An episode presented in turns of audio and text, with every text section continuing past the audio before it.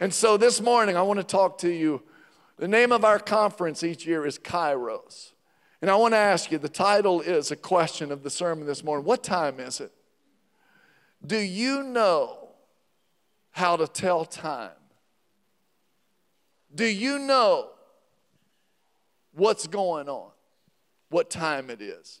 The Bible uses primarily two words that are translated time. One is chronos and the other is kairos. Chronos is tick tock, tick, seconds, minutes, hours, days, weeks. Kairos is not tick tock. Kairos is boom. It's a moment. It's full of life changing potential. Chronos, we get the word chronology or chronological. Chronos time, tick tock, it's sequential, linear. It's measurable time. Like I said, it's seconds, minutes, hours, days, weeks, months, years. And it's marked by clocks and calendars and watches.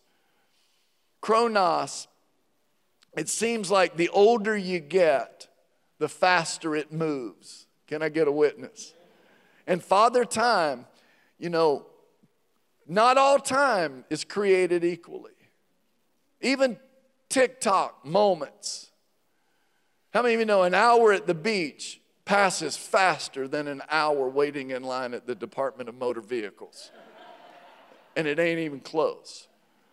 And Father, you may think seconds don't matter until you pile them all up, and Father Time is undefeated. The, the hair turns gray, the wrinkles come, and you get older. Chronos matters, but Kairos, there's something about Kairos. Kairos is it's the right season or opportunity for something significant or impactful to happen. Last year in prayer, I gave this definition for our conference. Kairos in our byline was not all moments are created equal. In the Bible, these two terms for one word time in English are very different. Chronos is quantity, kairos is quality. Chronos is about, listen to me, the present that was the future and is the past before you know it. Kairos is about the now, especially the right now, when something significant is possible. It's an opportunity. A door opens for a life changing moment. Most of us here, all of us here, our testimony is the story about what we did or didn't do in our moments of opportunity, decisions that were made, how we handled or mishandled those moments that were not like all the other moments. Time is important. Knowing how to tell the time. Everybody, listen. Uh, in the first service, this happened, and I'm feeling it right now. You know, God anoint us to receive His word. Anoint us to embrace this week, these next four days. There's something significant happening. Something very positive is possible for you. Help us embrace it, Lord, and to know what time it is. I'm not trying to wax poetic or be creative. Do you know what's going on around you? Do you know what time it is spiritually? Even in our world, 2024 it's not a Chronos year. We all know it. Spending three days in DC this past week, my heart, as beautiful as that city is, I graduated from high school 45 minutes. It's different in 2024 than it was in 1984. This is a Kairos year. And churches need to pay attention. And you got a pastor that's awake, not woke, but awake. And that's why we're, we have especially called together a time for the Lord. We've set this time aside. My text this morning is two simple verses, one and a half verses actually. Ephesians 5, Paul said, Be very careful then how you live. I just, I hear the heart of the Father just saying, Be careful. Be careful how you live, how you walk. Paul says in the NIV, not as unwise, but as wise, making the most of every opportunity. And that word opportunity is kairos. Make, embracing those special, make the most of them. The New King James says it like this, the same verse and a half. See then that you walk or live circumspectly, not as fools, but as wise, redeeming the time, the kairos. To walk circumspectly means to look around, not just to look, but to look around. Keep your head on a swivel careful to consider all circumstances and possible consequences. He says, keep your head on the swivel, pay attention to what's going on, not just where you're going, but what's happening around you, so that you can redeem the time. 2024 has the potential to be a redemptive year. So I say, pay attention, pay careful attention to what time it is. You must know how to tell spiritual time. Do you remember? We have to explain to our children and grandchildren. There was a time where Siri wouldn't tell you what time it was. And there weren't numbers, there were only wall clocks. I was around when digital clocks came out. But it was second or third grade that we were taught how to tell time. And they, they had that little thing, they'd move the long hand and second hand. And um, I remember having a revelation. I thought a quarter after three meant that it was 325. Anybody else have that problem? I thought a quarter's 25 cents, so a quarter of an hour is 25 minutes. I remember sitting there and it dawned on me oh, it's one fourth of an hour. I wonder can you tell time spiritually? Can you imagine? Do you know that there's a tribe in Arizona that in their language there is no past tense or future tense? There's languages around the world that only live in the now. And on one hand, that's beautiful, but on another, Boy, you're so limited. Can you tell what time it is? Because we see in the Bible that time is important. Galatians 4 says it's important to God. I mean, there from Genesis to Revelation, you, you y'all know how you, you get something in your spirit. Man, I I had to trim away hours of preaching just to be able to bring this message to you. God is he, he knows what time it is. And he tells his people in this book what he's going to do when he's going to do it so that they know what time it is. Galatians 4, Paul said, When the fullness of time had come, Kairos, God sent forth Jesus. Esther chapter 4, one of the most familiar verses about time.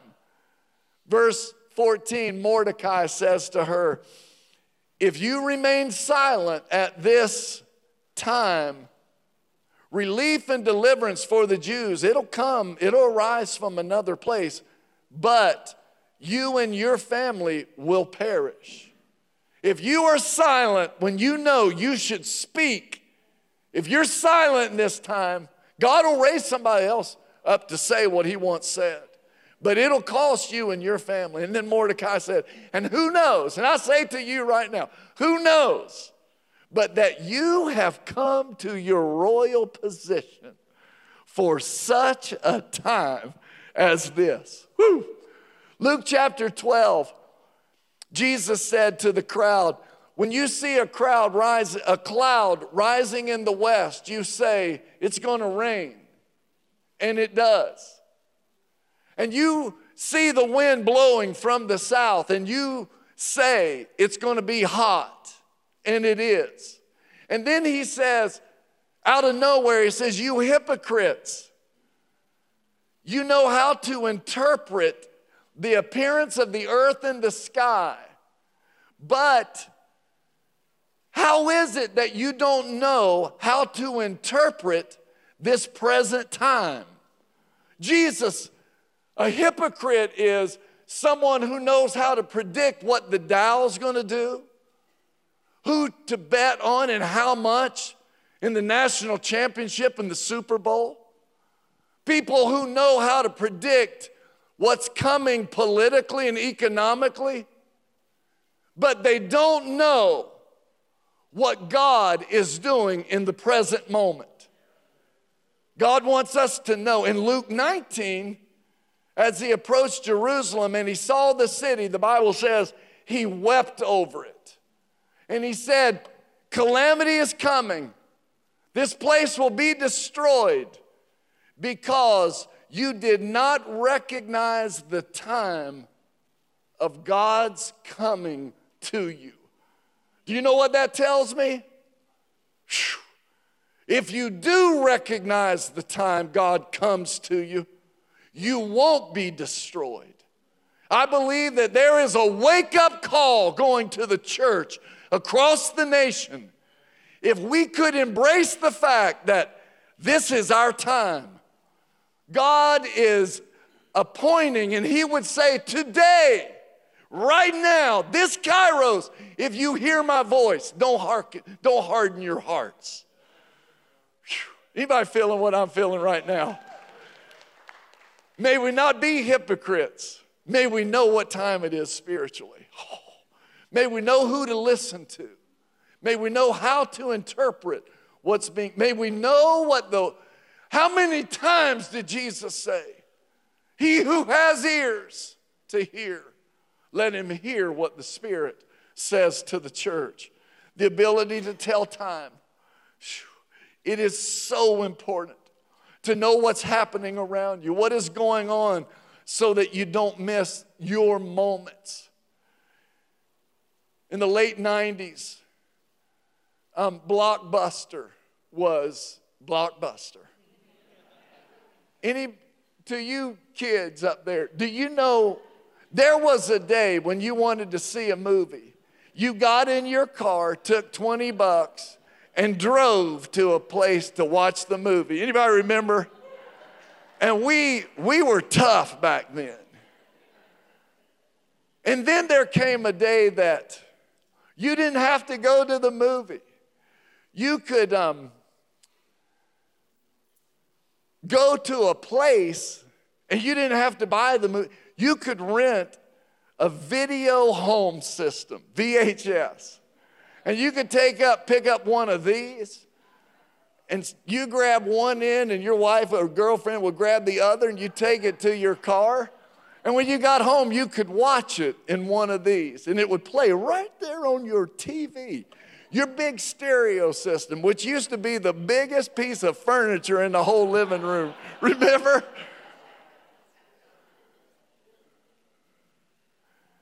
Blockbuster was killing it. They bought up all the little independent mom and pop video rental stores. Then they bought them up across the nation, and in 2004, they peaked 9,000 stores around the world. Blockbuster had one of the biggest college bowl, the Blockbuster Orange Bowl. And then there was a man named Reed Hastings in Dallas, Texas.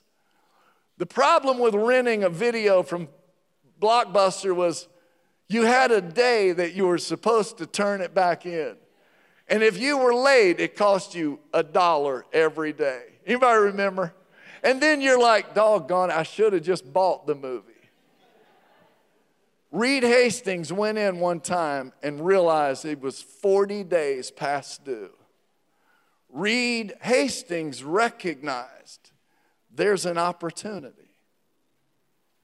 He said, I want to create something that makes it more convenient where we don't charge for late fees. And he came up with Netflix. His mother gave him $25,000 to start it. In 2000, there's a lot to this story. The year 2000, Reed Hastings sat with the CEO and the board of Blockbuster and presented to them why they should buy his company for $50 million. And they couldn't see what was coming. And they laughed him out of the room, he says. And on Friday, Netflix closed at $492.95 per share. A market capital of $211 billion. I wonder if, what's his name? Um, David Cook, the CEO for Blockbuster, prayed about that decision. I wonder if any of the board was walking and doing business, business circumspectly. Or were they all 65 years old and closer to retirement, they couldn't see what their children and grandchildren were already doing. And they said no. Tragic. My son, my oldest son, has a knack for picking stocks way too early. How many you know that's a gift? That's not a problem. He told us in the early 2000s we should buy some under Armour. I was like, they don't even have a good logo. That, that's Nike's the king of the hill. I remember sitting with my, my brother in law. He was all into Apple. And it had gone from what? A close and at the end of 2008, it had lost 57% of its share for the year and you could buy Apple at $2.58 a share. And I said, it ain't coming back. The next year was about 25 bucks, and I thought it's gone up so far, it ain't gonna go up. You know, and now it's split like eight times. And that $25 single share of stock is worth about 2,500, literally. Isn't that sad? You know what's sadder? The number of people who spiritually, time and again, have missed their moment. Why is that? Romans chapter 13 gives us an idea. Paul says, do this, understanding the present time. Everybody say time. Say kairos time. Understanding the present time. Paul said, do this. The hour has already come for you to wake up from your slumber because our salvation is nearer now than when we first believed. The night, those tick tock moments of ho hum, watching the clock, the night is nearly over, the day is almost here. So let us put aside the deeds of darkness, the things that you do, just marking time. You think it doesn't matter. And let's put on the armor of light. Let us behave decently as in the daytime, not in carousing and drunkenness, not in sexual immorality or debauchery, not in dissension and, and in jealousy. It's amazing to me the places in the Bible, everybody hear me. It's a whole nother sermon. The places where God talks about kairos, moments that can change your life. And in the same verse or a verse right next to him saying, Pay attention, he says, Stay sober, don't be drunk. Even in our text in Ephesians 5, he says, Be very careful then how you live. Three verses later says, Don't get drunk on wine where is in excess, but be filled with my spirit. I think you need a whole, a high measure of Holy Spirit to know what time it is. Any spirit filled believers in this room know what I'm talking about. There's a whole nother sermon. I'm tempted to go down that 20 minute rabbit trail, but turn to your neighbor and say, Jesus, Jesus, Jesus, help him, Lord. Um, but so many people are, they need to sober up. We're drunk on whatever. And so we live in a chronos spell, thinking it's all, it ain't gonna change. Don't get your hopes up. There's no special moments come for me. And you know what that breeds? That breeds a passive spirit. A spirit that says, if God wants to do it, He'll do it. If He wants to heal my body, He'll heal my body. And we sit thinking that we have nothing to do with what God wants to do in our lives because we are not sober, we don't know what time it is, and we've gone to sleep, spiritually speaking. But we need to wake up. The woman that, that had the issue of blood in Mark chapter 5, who said, I've seen all the doctors, I've Googled it, medicalfreedom.com, I've called every friend. Nobody knows what's happening to me. I've bled nonstop for 12 years. Tick, tock, tick, tock. And then she hears Jesus is in the neighborhood. And she says, I got to touch him. And he was on his way to heal the man's daughter. And there, the Bible said there was a huge crowd around him. And something came over her, and she said, This is my moment. He's going to go to somebody else's moment, but I've got one moment. And she said, Excuse me, pardon me, get out of my, I don't care, excuse me, I, you don't need to know my name, get, excuse, I, excuse, shut up and get out of my, I got to touch Jesus. She didn't say that, but she had that determination. She might have. But she had a dogged determination that her moment was not going to pass her by. She said, All I got to do, I don't have to talk with him. I don't need him to counsel me. I don't need him to tell me a parable. I just need one second to touch him. If I can touch him, he will touch my body. Blind Bartimaeus had that same spirit come over him. When you lose your ability to see, I'm told, all the other four senses become way more keen. He couldn't see, but man, could he hear.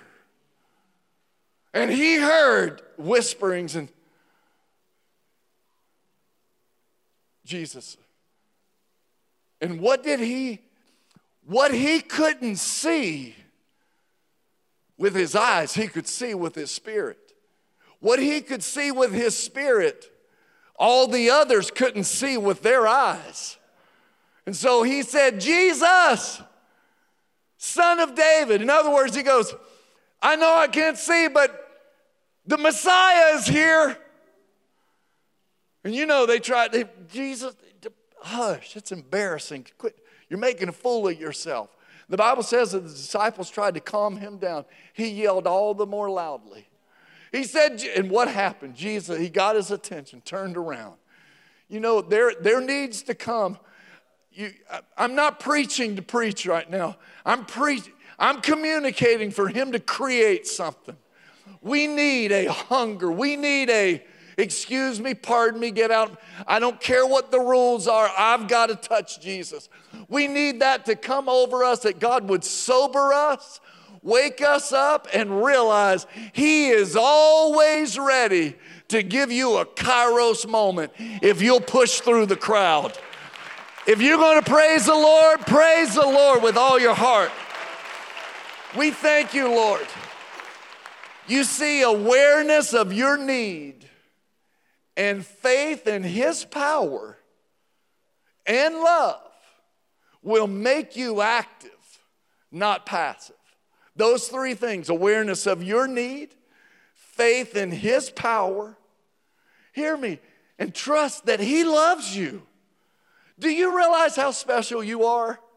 Everybody, look at me. I was with a bunch of pastors this past week, and one of them said about the others, He has the ability to make you feel like a million bucks. You ever, you know somebody like that? You're like, all, they never want to talk about, they're so generous. They don't want to talk about them, their world, their family, their church. They have that genuine interest to make you feel special. You're the value. This is your time. And as I was preparing for this sermon, I thought, God is like that. He has a way of making you feel, if I can be so like a million bucks. Like, He loves me. Do you all realize, Romans, trust in His love? Trust in, put your faith in Him. He can do it. It will move you out of passivity into activity. Romans 8, he says, He's for you. No one else can be against you. Zechariah 2, you're the apple of His eye. He loves looking at you. Zephaniah 3, he takes great delight in you. Right now, he's singing songs of deliverance and joy over you. Jeremiah 20, his plan is not to harm you, it's to give you a future and a hope. Matthew 6, 30, the message says, if God gives such attention to the appearance of wildflowers, most of which no one will ever see, don't you think He will attend to you, take pride in you, and give His best for you? You're special. God is in your corner. There's something blocking you from stepping out and moving out of passivity, and we're going to deal with that. Luke 11, if you, even though you are evil, know how to give good gifts to your children, how much more will your Heavenly Father give good gifts, give the Holy Spirit to those who ask Him? He's in your corner. All right, so let's drill down as we come into a closing. A friend of mine, a pastor from up in Tennessee, sent me a meme last night.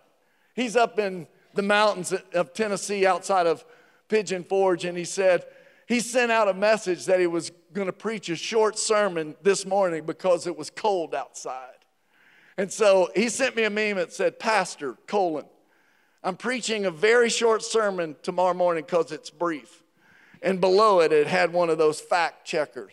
This is fake news. It's not a reliable source. I'm going to close early today. How many of you have more faith that God's bringing you a kairos moment than He's making this sermon brief? Oh, ye of little faith, get thee behind me, Satan. So there is a kairos moment that if you are passive, indifferent, not sober, you will miss. And God comes to awaken you. And you go, Pastor Chuck, but how can you call a conference Kairos? You don't know if it's a special moment. Oh, I, I encourage you to read the Bible. The Bible, God, every, from Genesis to Rep, this is another thing. God is interactive. You ever play chess with some, or checkers, and you're sitting there, you go, man, it's 10 or 15 minutes since anybody, and you go, are you going to go? It's your move. And they go, no, it's not. I moved. It's your move. And you go, really? Yeah. And, and they go, I've been waiting on you. And you go, You moved? Yeah. Where'd you move? And they go, Well, I'm going to tell you because you weren't paying attention. It's your move. And then you got to go, Did they even move? Or is it because you weren't, you went, let me tell you, that's the picture of most Christians. God's sitting there going, when you move, God doesn't have to think about, hmm, what should, he, you move, he goes, boop. Eight minutes later, boop. Two minutes later, bloop, bloop, bloop, bloop, bloop. Can you king me? This is how, y'all out there? God interactive. So think about this. Can you do a Kairos conference? Yeah. Because he the Bible says, God says, my eyes are searching the whole earth, trying to find someone whose heart is steadfast and loyal, so that I can show off or I can show myself strong on their behalf, is what it says. Are y'all like, God says, I, I sought for a man that could stand in the gap. He says in Revelation 3 Behold, I'm, I stand at the door knocking. What door? To the church. Going, if anybody would open the door, I'll come in. And, and so, God, right now, Kairos moments are there for those who will search Him with all of your heart. He is a rewarder of them that diligently seek Him. Some of you, Oh, Jesus, help me stay out of trouble in this short sermon. I love you, but if you approach this week like, eh, four nights, it's cold. That is so typical Western, passive. You make me sick. Lukewarm. More importantly, you make Jesus sick. He said, I'm going to spew you out of my mouth. He'd rather you be cold and irreligious and a hellion than to be lukewarm and all your neighbors see you go to church every Sunday, but you have no power. I'm challenging you. You know, somebody, I, I, I sell hard because I believe in what we're doing. Um, is my this is, I got this text Thursday or Friday, and I asked them if I could share this with you. Let me pull it up. It was a man who's heard me the last few weeks say, if you have plans, cancel them, clear your calendar. So he sent me this Thursday night late. Last October, my wife and I reserved a hard to find January condo on the Gulf for two weeks beginning this Sunday. First of all, I don't feel sorry for you one bit if you got two weeks on the con. But I, God will help me get over that. Yesterday, I called in the remote chance we could change dates and check in Thursday after Kairos. We were declined initially, but then my assistant called and said she was on the phone with the property manager for over an hour and they were able to make it work, but only by giving us an upgrade. You're welcome, by the way. Bonus weather forecast along the Gulf is rain or overcast this Sunday through Wednesday during Kairos, and in the 70s starting Thursday. Amazing. So thankful. And here, and in anticipation of a mighty working of the Holy Spirit through Kairos. Thanks for praying that people would change their plans. Come on, somebody.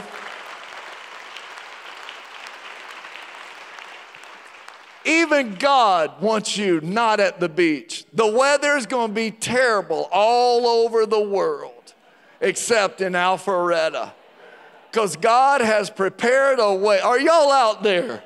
Now, I'm telling you, the reason why, why doesn't God send revival to the American church? Because the American church is too busy, they don't have time. We have cleared the schedule.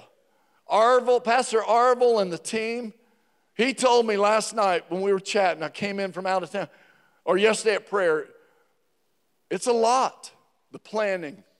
You know, today when you leave, you ought to just love on the parking crew out there in this cold weather. There's greeters, ushers, people praying. Bruce Roberts will be leading prayer every night. And you think we're going to show up with all of that spiritual preparation and God not do something great?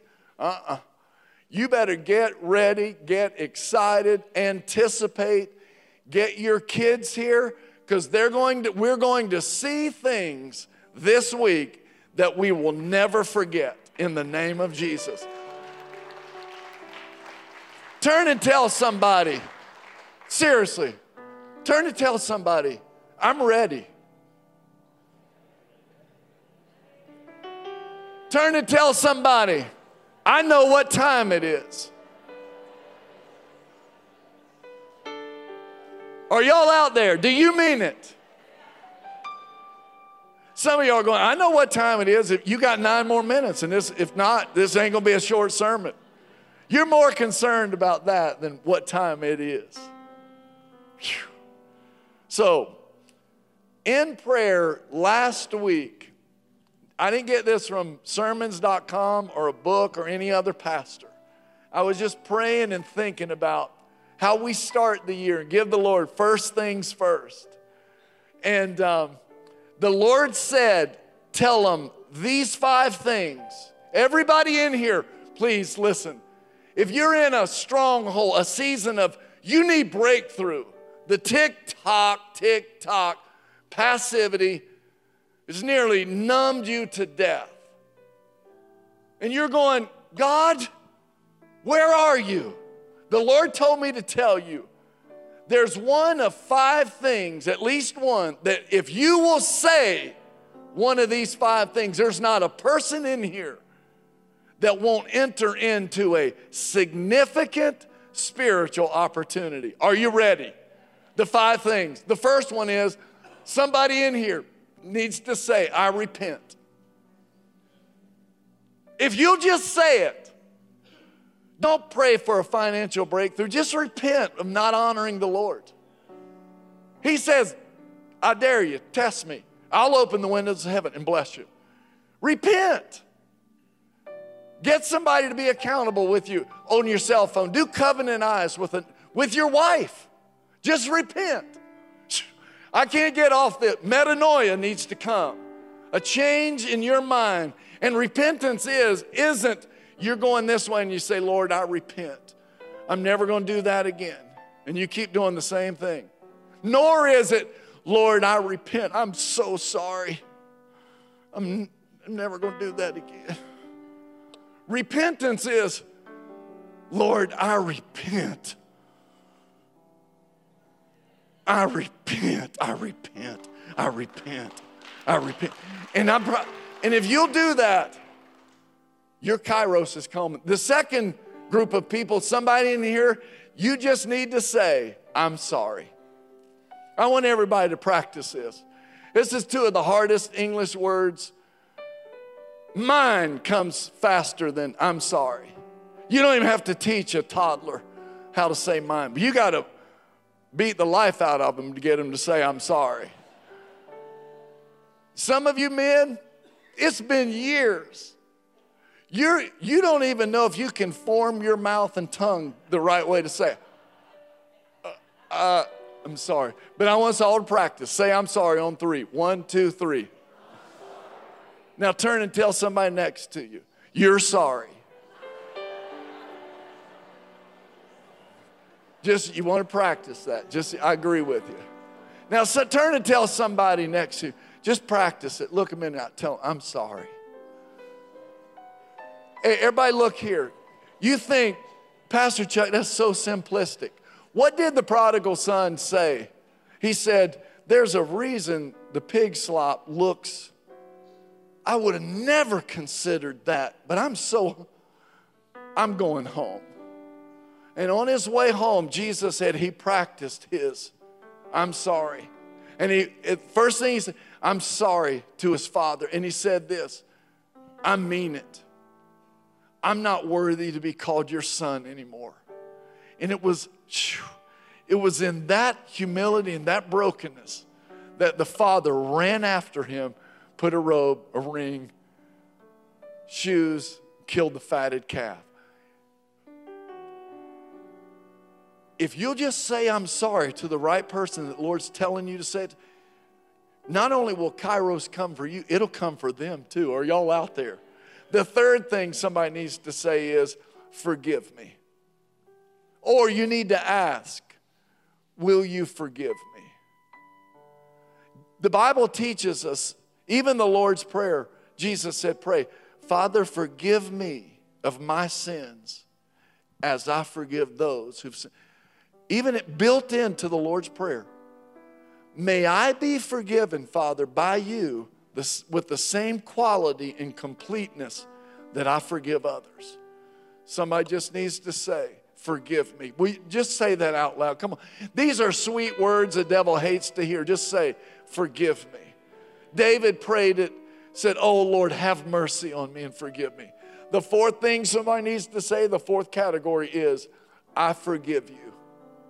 I forgive you. Don't let somebody live rent free in your head anymore. Let them go. They're living in a house that you're paying rent on. Forgive them. Colossians 3 says, Forgiving each other as the Lord has forgiven you. You must also forgive.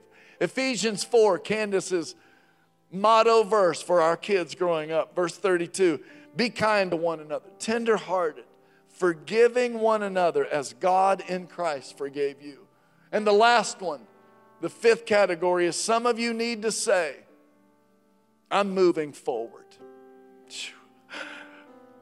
You know how many times I've had to tell myself, don't get distracted, quit looking to the right until there's a reason why that rear view mirror is real tiny and that big old windshield is huge. So you'll stop looking back. Somebody needs to declare it.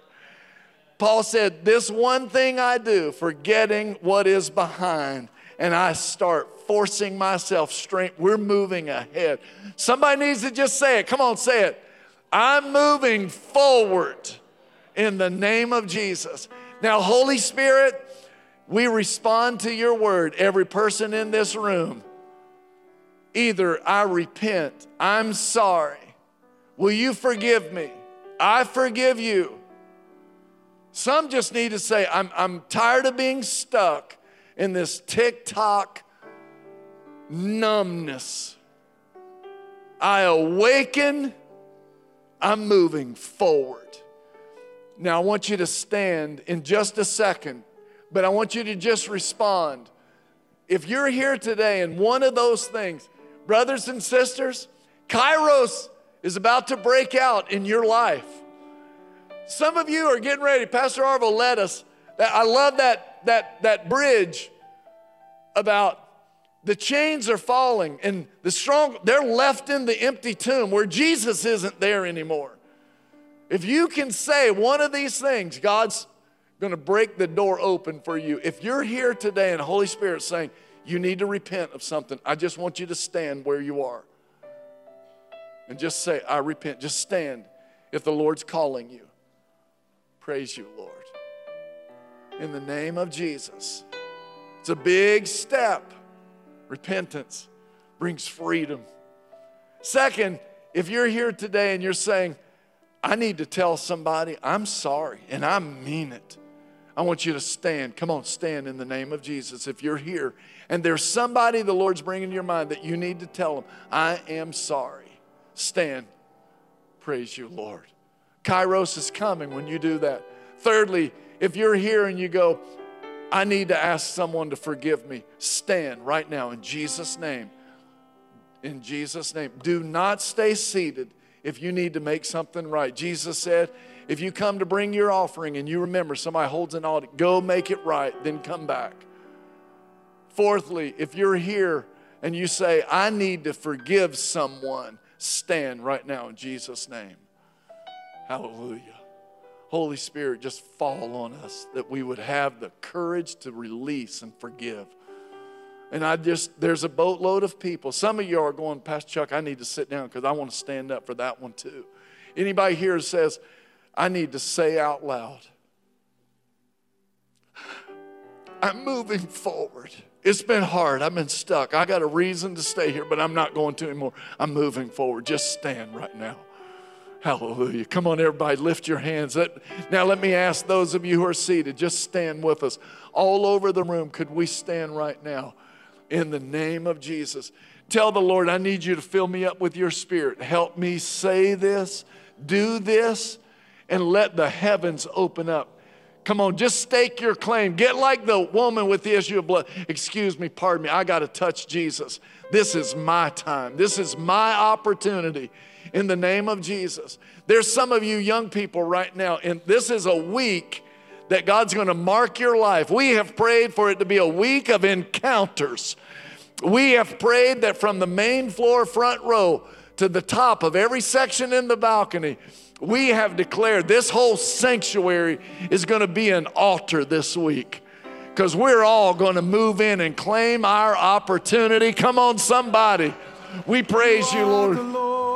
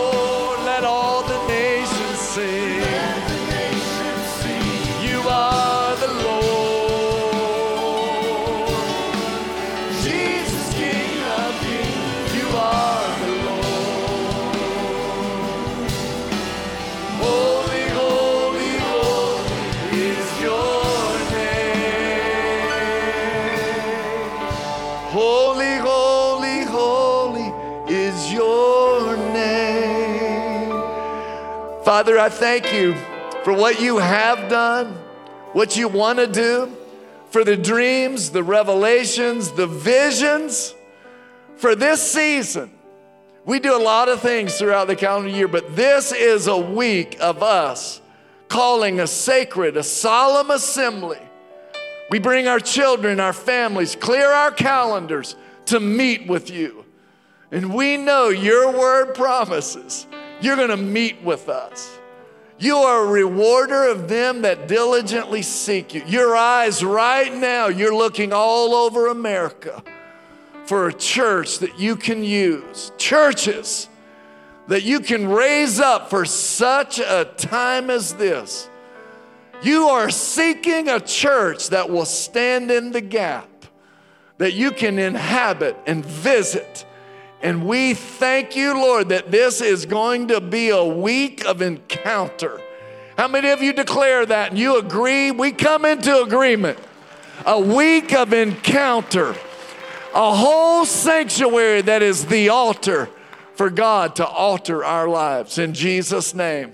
Amen.